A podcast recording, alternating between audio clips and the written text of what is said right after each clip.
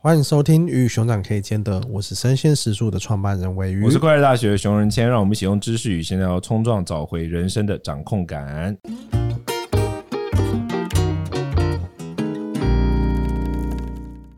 你怎么音线面那么低啊？我们前面是不是应该要录一个标准的版本，这样不用每次都再重讲一次？不会啊，我觉得每次重讲的状态很好。好，就是大家每次的状态不太一样。对啊。那今天这一集呢，如果那一集是很悲伤，然后我们在那边说欢迎收听你们 shit。今天这一集呢，我们想跟大家聊，总是跟别人意见不同，我们应该要保持沉默吗？那我们今天邀请的就是一样是我们的食宿的绵绵。嗨，大家好，是鱼熊的好友绵绵。鱼熊之友。对啊，我现在已经算了吧。鱼熊之友会，对，我现在是会长。鱼熊之友会没问题，我们需要。会长只有一个会员，就我会长好，又是会长，又是会员，又是资深会员，总是跟别人意见不同，感觉上绵绵心中有很多想法，但是不一定会表达出来给大家。有吗？因为我觉得我从小可能就是那种比较会有不同想法的人，会有那种挣扎是到底要说还是不说的那种类型的人。哦，你是心中会有挣扎的？会啊，会觉得感觉熊是不会有挣扎的，对，熊是不会有。我从小嘛，有，我还是会有一些挣扎。我的挣扎都是比如说我到底就是我到底要告诉他讲说我觉得你讲是废话，我去吃饭就我的挣扎之类的这种、okay. 我是不是该起身直接去上厕所之类的我妈到现在还告诉我，就是我上学第一天的时候，我就很认真的跟老师据理力争辩论为什么不能上课上到一半走去上厕所这件事情。那最后呢，你有赢吗？我赢了，但老师就不愿意接受，老师就无话可说啊。通常他就会用他的权威想要压制你。对，他就说上课不能走，就是起身走路去上厕所。我说为什么？我说生理需求比这重要吧。然后他就类似说上课一堂课45分钟也不能忍。我说问题是在于为什么你要制定45分钟来要求我不能上厕所？所以最后你花了几分钟跟他辩论这一题？没有，最后他就说老师说就是类似这种，写你联络簿。我就说写啊写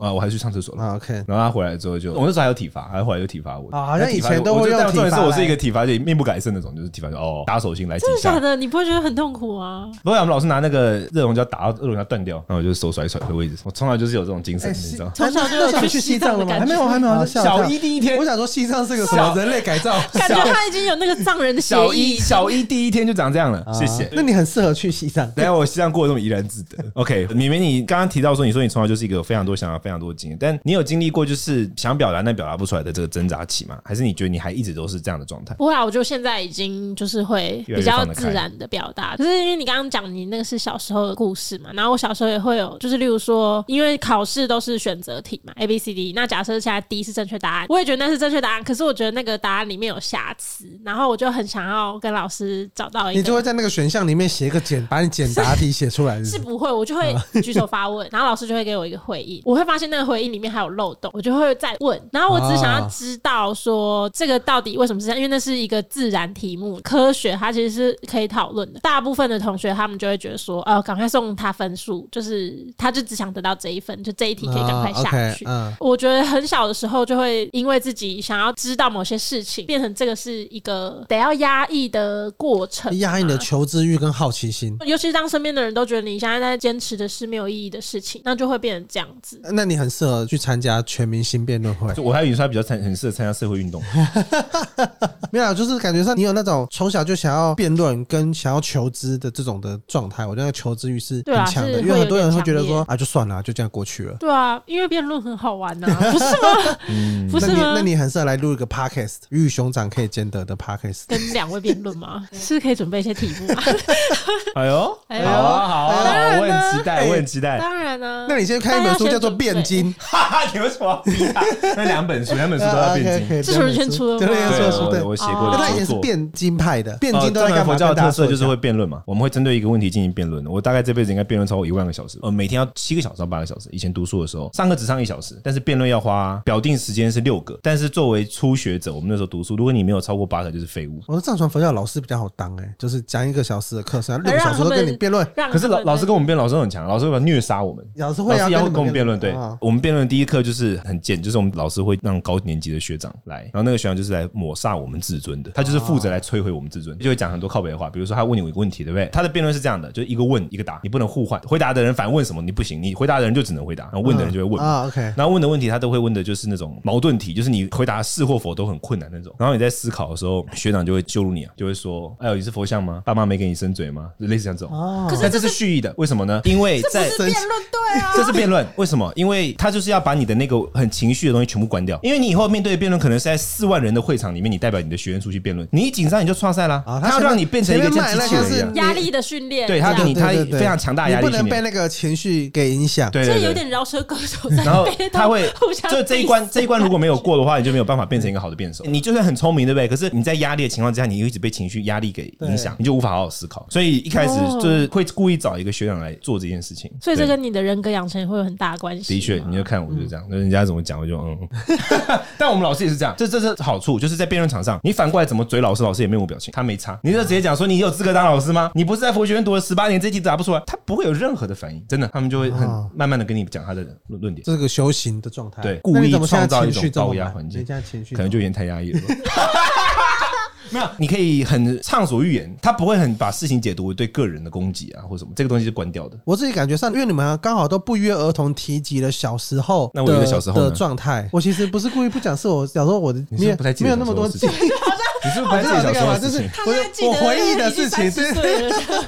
没有那么多回忆的事情。但是我自己觉得，我小时候应该也算是偏乖乖型的。但是我当然会有这些想法，可是我不太会想要跟老师辩论的这种冲动。为何？就是我会觉得啊，好，我可能也知道有点奇怪，但是我觉得讲跟不讲好像没有什么太大的差别。我后来大了一点，我也不自己觉得，我后来大了一点也不跟老师讲，因为我觉得老师笨蛋，我会觉得讲个屁用。3年级以后我就放弃从老师那边得到答案。啊 ，OK。其实我觉得这个东西有一种。那个你的国小生涯过得快乐吗？我蛮快乐的，我真的蛮快乐的。我以前就是我就是那种太猖狂到就是老师会跟我说午休你不用在教室睡觉，因为你如果午休在教室睡觉，所有人都会被你搞的就都不睡。他们会怕你，我会把所有人都弄得大家就是不用睡了，所以老师说你这太魔性太强，你午休的时候随便你干嘛都好。就老师到后面就直接放弃我，就说啊，人家都可以，你这边啊，不要影响其他人就好。我刚才讲的事情是，其实老师在这个阶段的教学，我觉得影响大家蛮大的。对，因为我觉得很多时候他会用那种强压式，是因为他可能真的回答不了。对啊，他毕竟就是个，我不能讲毕竟，拜托，他就是个知识有限的老师，他可能觉得说，这个问题或是你问的太刁钻，他的学识或是准备没有到那么好，他其实也只是个上班族，他可能就答不出来。对，了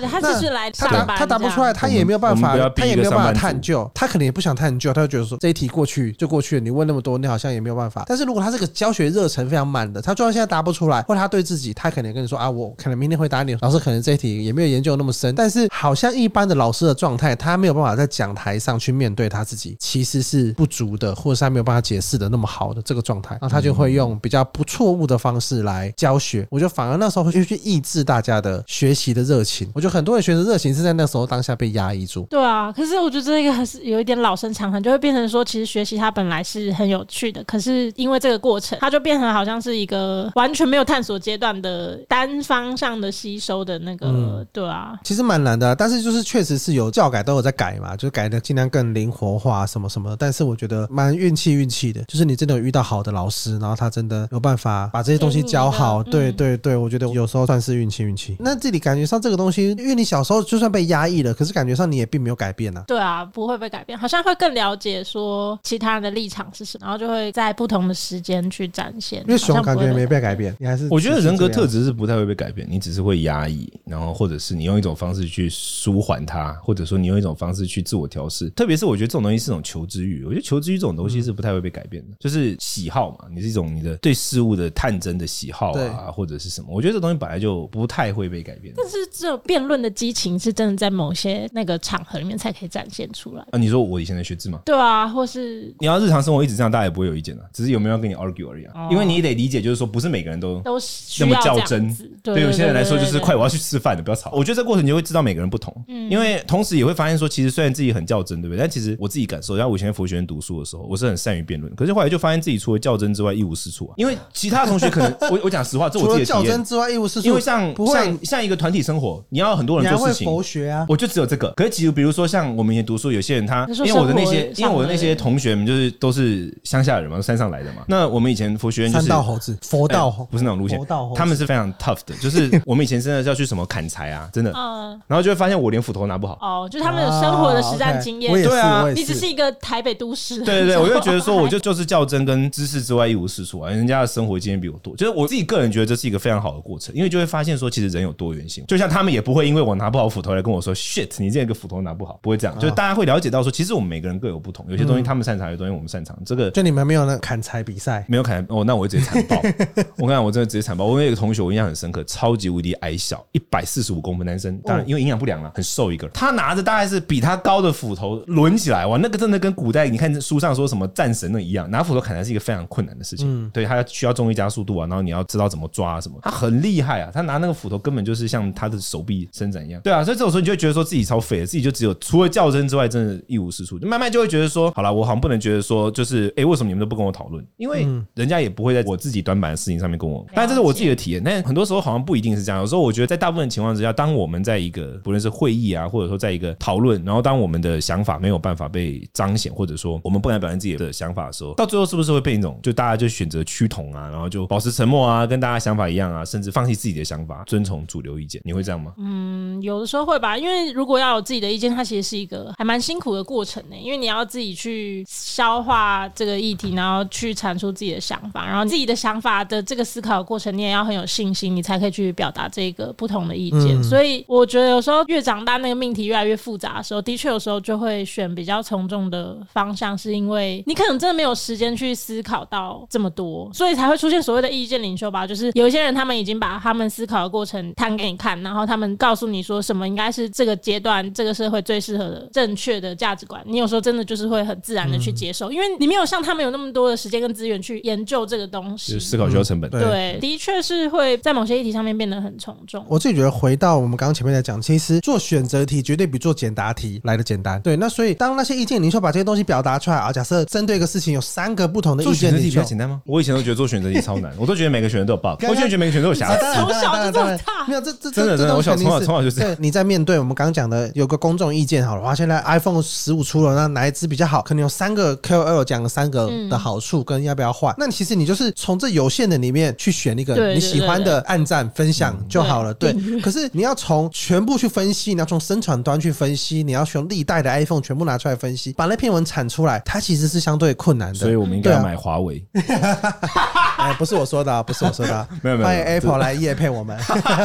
以这个状态来看呢，大部分的人肯定都是做简单的事情，没有人会对每个议题上面都从头开始研究起。所以我觉得意见领袖产生，确实某种程度来说它是代替大家思考，但是也不是这个时代才有意见领袖啊，每个时代都有每个时代的意见领袖跟当时的伟人，不管他是从报纸产生的，还是他是站在一个肥皂箱上跟公众演讲的这种角色，就是其实每个时代，或是他是一个军队里面战术比较厉害的，我觉得每一个时代都有每个时代的意见领袖。你真的要从头思考任何一个议题，它的成本跟它的时间都是非常非常高的。那我觉得你要说这个东西它可能是一种从众的状态，但是我觉得某种程度它也是你在时间有限的状态下，你真的会去选择比较简单比较轻松的事情。我们在这个录影的当下，简少年就写了一篇那个 Musk 的命盘，因为 Musk 在他自己的自传里面有他的生日出生，把它写出来了嘛，然后就有他的生辰八字，就可以算一个命盘。哇，那篇文超爆多人转的，我自己有转，但是也有看到其他人在讨论说，所以紫微斗数会有南半球北半球的事情。我有看到蛮多，对对，我自己也紫微斗数的同事们，对对，他们在对这件事情发起他们的对对，会不会有时差？可实际上我们自己根本不懂那么多哦，原来还有时差，原来还有这些东西。对，那在这个过程中就会变得说，不可能连紫微斗数我现在才去研究，可能也来不及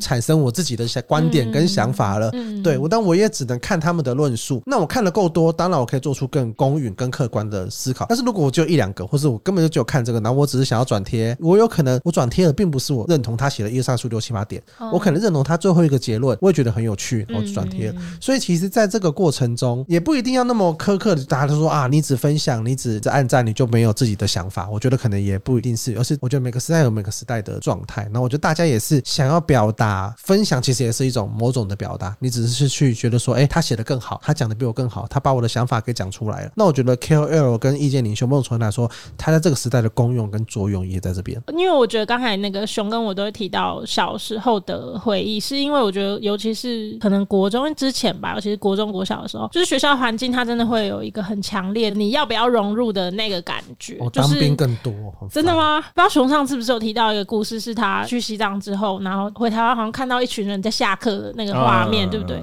然后因为那他讲那个故事的时候我就哭了。要不要哭了、欸、要不要简单的我也没有听过的。我去印度读书的时候，然后我每年要回来嘛办签证，然后我要办签证回来的时候，我那个时候是台湾在国高中的时候，国高中是最需要社群的时候嘛，就需要团体的时候，可是我没有嘛，所以我每天像我要出门的时候我都会故意，我现在回想起来我应该是故意的，我都会选在差不多3-4点那个时间出去，然后3-4点那个时候出去的时候，是不是大部分的国高中的小朋友就都在外面跑下课了？对，然后那个时候我会稍微感受到一点 in the crowd 的感觉，就感受到说、啊、对，可是我跟大家是在一起，对对对对对，但是它是一种既有这个需求但是又有一种惆怅感的一个过程、嗯、我觉得那个故事很有画面啊，因为尤其是校园生活，它就是真的是你如果不融入环境，那你的校园生活就是会很无聊、嗯、会很枯燥、嗯、可是如果你真的能够在校园生活里面可能找到一群朋友或是一种归属感的话，那是完全不同的体验。那如果说你为了要得到这个东西得牺牲某些你自己的想法或是你很坚持的事情，那是不是在这两个里面有时候你真的就是会选择那不如我就融入这个环境吧。因为熊讲那个故事，他在那个阶段他选择另外一条路，他做自己、嗯、可是他就完全的没有那一部分的回忆、嗯嗯、我觉得那是不太一样的体验。在个人意见个人色彩跟群体融入陪伴的这两种的选择，这一题的意思应该就是说在很多情况之下，因为我们比较重视 company， 我们就是选择说好那我就不要发表我的意见，没关系 company 比较重要。 对， 对，因为其实到一个时间点我们就会发现说，就是脑科学家也讲嘛，就是说人的大脑求真不是它的核心要求，人的大脑是以求存在为它的核心目的，那我们的 DNA 是设定让自己存活下来、嗯、所以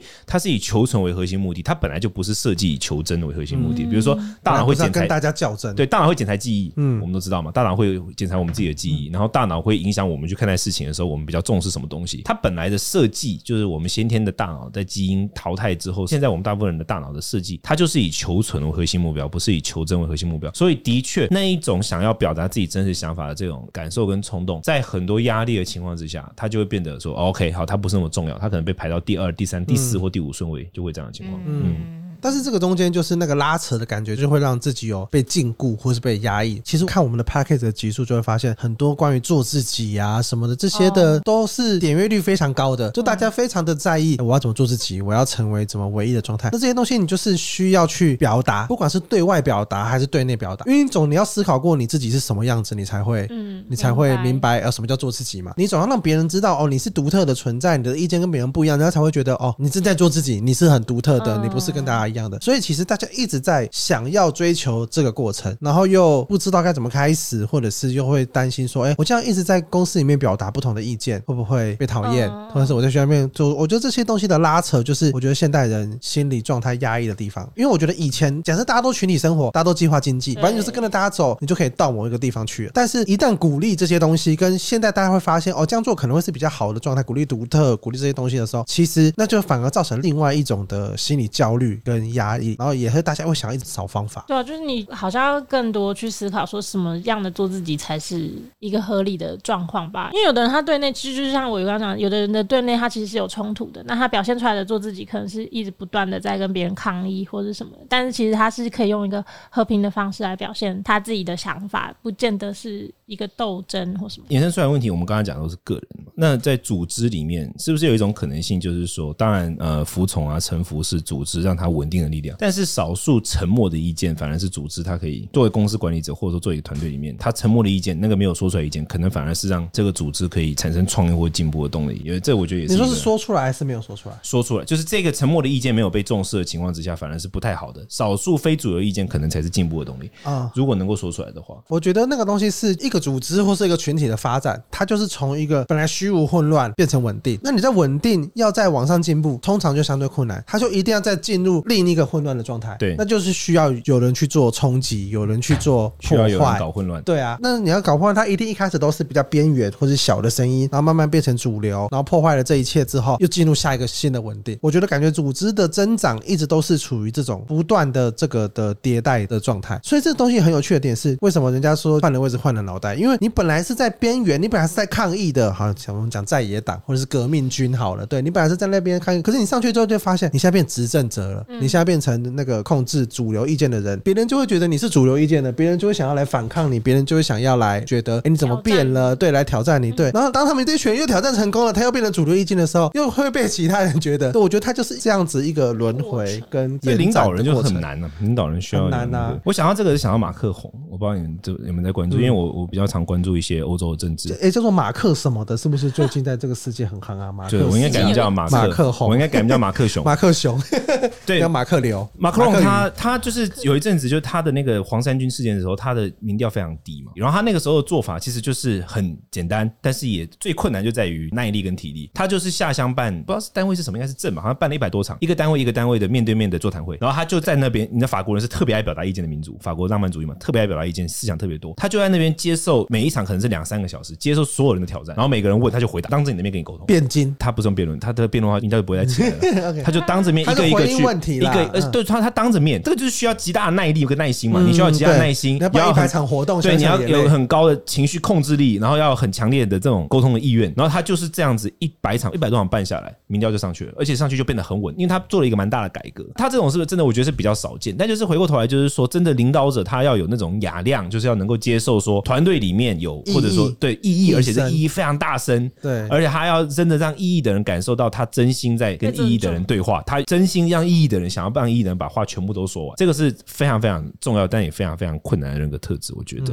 绵绵你是一个在会议上是有很多意义的人吗？还好吧，我你不要看我不要看你，老板觉得呢？你自己觉得，你自己感觉，你自己觉得呢？我觉得还好，不过这个问题就是让我想到一个状况是，有时候我们做的事情它可能就正在高峰上，假设东西卖得很好，或是我们的作品很被称赞，可是这个时候其实你还是会接受到某些批评，但是我觉得就我而言有时候是可以去理解某些批评它的原因，但是我会感觉到说，比方说这个团体它现在的气氛就是在排斥批评，因为他们现在正在往上走嘛，他们当然就是一定要说我们现在就超屌这样，就是这个时候我会有那个挣扎，就是到底要不要把这个意义表现出来，要不要在这个时间点去打断这些东西或是怎么样，这种状态，对啊，因为他就是被人家认为说在泼冷水的感觉，对对对对对对对，但或许不是，就是对方的批评也可以成为一个改变的那个。我觉得感觉上有的时候它是你表达这件事情的状态或是包装，你可能不一定要是用一种我现在给你一个批评这样子的角度在思考这个状态，对，因为一直在往上就代表它是好的嘛，那好大家一定会希望它更好，那怎么样可以更好？我觉得这些东西它是变得是可以讨论的。可是如果你只是用一个啊，那我现在要泼你的水，或者我现在要批评你，那大家比较难接受。但是用一个好，那我们接下来可以往更好的地方，哎，好像这是一个方法，然后好像可以尝试看看。我觉得像这样的角度，那样子的做法，好像把它改掉了之后，整个又可以再更好了。我觉得像是这样子的思考点的话，可能就可以比较去规避你刚自己心中的那种想法，或是你讲出来，大家也不会觉得说，哎，你怎么在这个时间点要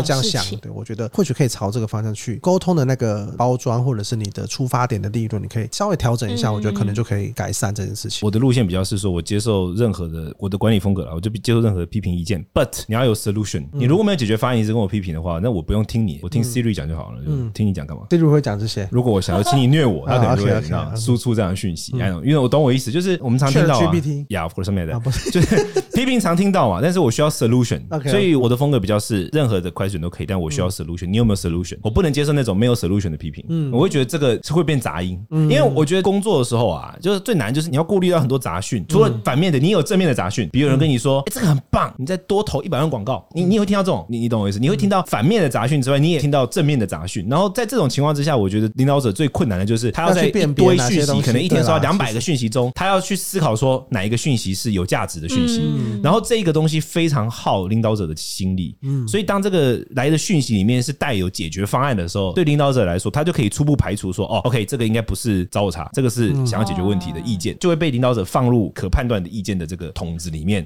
不然的话杂讯太多的时候，你每天就有点疲劳，某方面来说需要强大的心智力量，他一方面有杂讯对他来说，如果他 take it personal 的话，就是让他自我怀疑嘛，但另外一边又有人在跟他讲一堆东西，他又会产生欲望，然后领导者就处在一种天人交战。我觉得每一个人在这个过程中，你每天都会接受到各式各样的讯息，我觉得要给自己时间去辨别这个东西，我觉得会是蛮重要的状态。我们这一集大概描述的是我跟绵绵小时候的经验，虽然尾鱼完全没有小时候的经验，他一生出来就是一只大尾鱼，然后他只有军中经验，我感觉你对军中经验有很多想法，我只有在海中的经验。对，然后我们聊到了关于说很多情况之下，其实对大部分的人，甚至对于我们自己来说，虽然表达意见很重要，但是 company 我们自己身边的人的陪伴更重要，我们会做一些筛选。那当然在意见的一个表达的过程中，如果我们自己有先去思考说自己想要表达的意见是怎么样的价值，或者说是你想说而说，特别在这个群体里面想说而说，还是你是有想要解决问题而说，这个会让领导者或者说其他人会有不一样的想法。那我们下一集应该会围绕着包括心理预想，以及我们在任何的不是只有工作上，包括关系里面，意见如何是让人感觉是武器，哪一种是有建设性的，这样的内容去做更多的讨论。好，如果大家对于这些题目有什么想跟我们聊的呢，欢迎在我们的 Apple Podcast 下做5星留言。那今天节目到这边告一段落，谢谢大家，拜拜拜拜拜拜。